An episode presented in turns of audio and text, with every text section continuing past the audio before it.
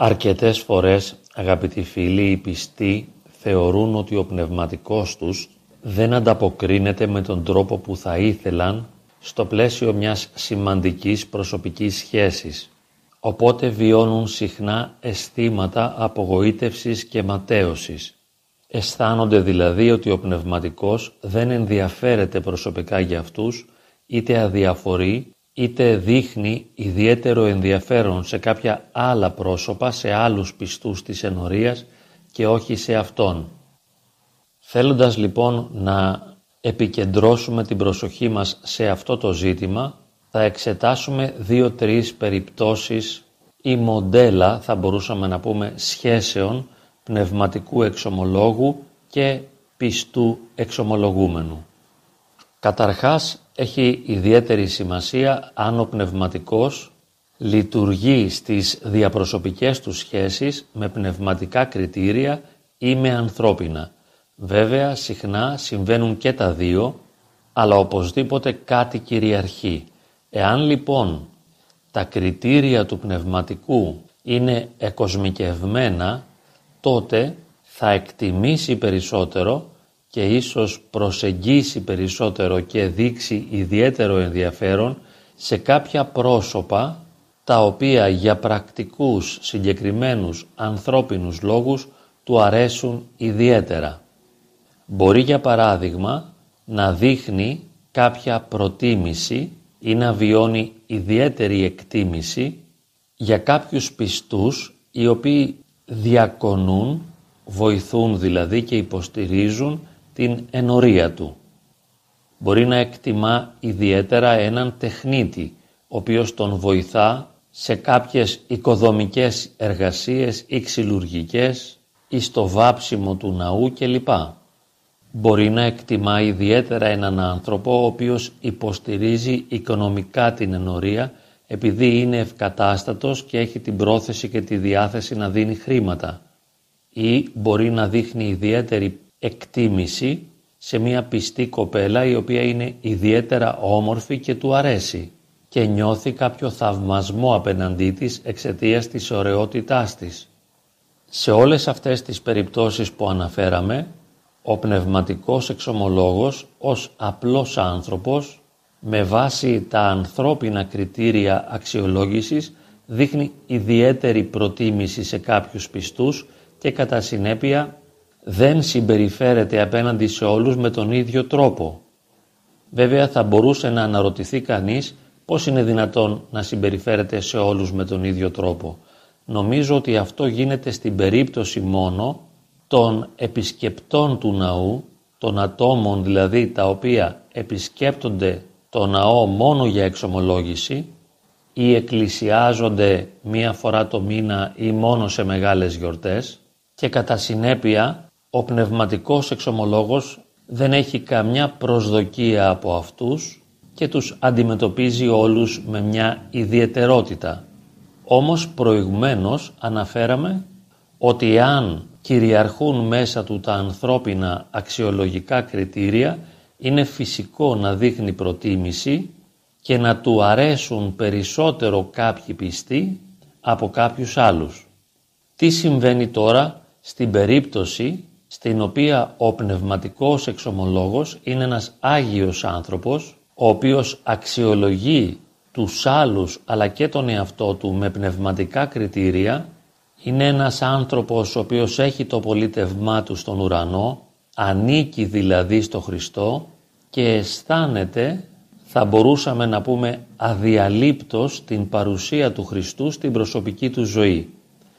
Τότε ο πνευματικός αυτός μπορεί να εκπέμπει την αγάπη του Χριστού προς όλους τους πιστούς.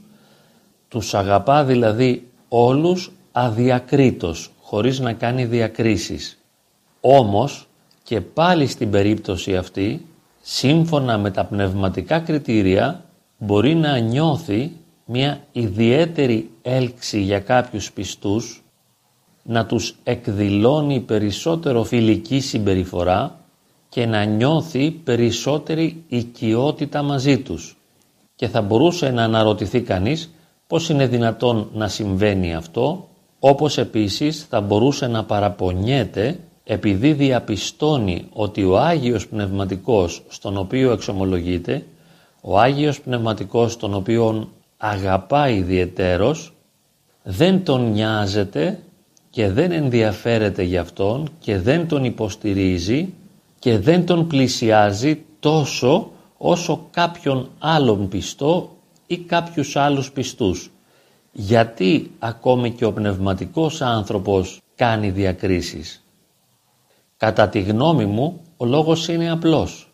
Αυτό συμβαίνει διότι όταν ο πνευματικός διαπιστώνει ότι ο πιστός μετέχει και εκείνος στη ζωή του Χριστού και βιώνει την παρουσία του Χριστού στη ζωή του και αγαπά πολύ τον Χριστό, τότε αισθάνεται μία ιδιαίτερη οικειότητα μαζί του και μία χαρά, διότι ο πνευματικός χαίρεται όταν διαπιστώνει ότι ο πιστός είναι αφιερωμένος στο Χριστό και αγαπά τον Χριστό με όλη του την ψυχή, την καρδιά, τη δύναμη και τη διάνοια. Στην περίπτωση αυτή δεν σημαίνει ότι έχει ιδιωτελείς σκοπούς. Το γεγονός δηλαδή ότι αισθάνεται ιδιαίτερη οικειότητα με τους πιστούς οι οποίοι είναι πνευματικά του αδέλφια διότι και αυτοί αγωνίζονται ασκητικά ώστε να μετέχουν στη ζωή του Χριστού είναι κάτι το αναπόφευκτο. Έτσι συνέβαινε ακόμη και στους Αγίους. Γι' αυτό διαβάζουμε σε κάποια συναξάρια ότι οι Άγιοι αναζητούσαν να βρουν έναν άλλο πιστό, συνήθως έναν άλλο μοναχό ή και έναν απλό άνθρωπο, ο οποίος να ήταν καθαρός και να αγαπούσε πολύ το Χριστό. Και όταν συναντούσαν έναν τέτοιο άνθρωπο, αισθάνονταν ιδιαίτερη χαρά. Θα μπορούσαμε να πούμε ότι επρόκειτο για μία αναστάσιμη συνάντηση, διότι οι Άγιοι αναγνωρίζουν την αγιότητα στους άλλους και χαίρονται με πνευματικό τρόπο όταν διαπιστώνουν ότι ένας συνάνθρωπός τους είναι Άγιος.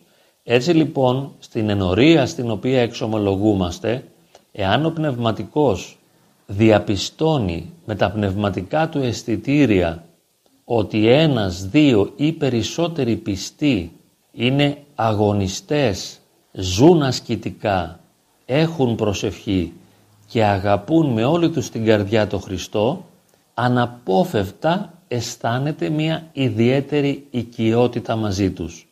Δεν είναι ότι κάνει διακρίσεις με βάση τις ατομικές τους ιδιαιτερότητες, δεν αγαπά με προσωποκεντρικά κριτήρια περισσότερο από εμάς κάποιους άλλους, απλά θαυμάζει, χαίρεται και αναπαύεται καθώς βλέπει, διαπιστώνει και αισθάνεται ότι ο άνθρωπος με τον οποίο συνομιλεί είναι κατοικητήριο του Αγίου Πνεύματος.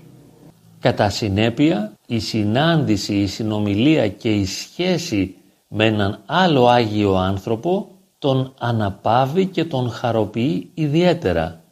Έτσι, ίσως του δείχνει περισσότερο αγάπη από ό,τι δείχνει σε μας ή του αφιερώνει περισσότερο χρόνο από ό,τι αφιερώνει σε μας, αλλά αυτό όπως είπαμε δεν οφείλεται στο γεγονός ότι ο άλλος ανθρωπίνος είναι καλύτερος σε κάτι από εμάς, ούτε για υποκειμενικούς ή συμφεροντολογικούς λόγους ο πνευματικός προτιμά να του αφιερώσει περισσότερο χρόνο από εμάς.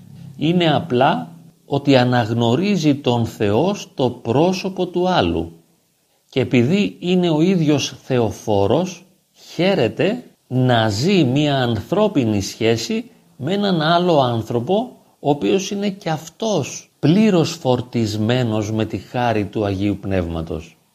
Άρα δεν χαίρεται με το άτομο, χαίρεται με τον Θεό.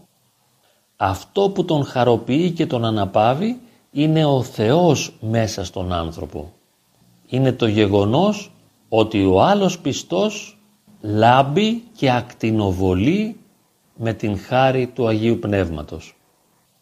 Ολοκληρώνουμε λοιπόν αυτή την ηχογράφηση υπενθυμίζοντας ότι είναι δυνατόν να γίνουν διακρίσεις από τη μεριά του πνευματικού για προσωπικούς, υποκειμενικούς, αισθητικούς ή συμφεροντολογικούς λόγους, εάν και στο βαθμό ο πνευματικός λειτουργεί με ανθρώπινα κριτήρια και είναι άνθρωπος του κόσμου τούτου, οπότε στην περίπτωση αυτή δεν μπορούμε να κάνουμε αλλιώς παρά να αποδεχτούμε αυτή τη δυσάρεστη πραγματικότητα, διότι αυτά είναι τα μέτρα του πνευματικού και δεν μπορεί ο ίδιος να ξεπεράσει τον εαυτό του, κάνει μόνο αυτό που μπορεί και κατά συνέπεια προτιμά να αφιερώνει περισσότερο χρόνο στους πιστούς οι οποίοι έχουν κάτι να του προσφέρουν ή να τον αναπαύσουν σε κάποιο ανθρώπινο επίπεδο, δεν μπορεί να γίνει αλλιώς.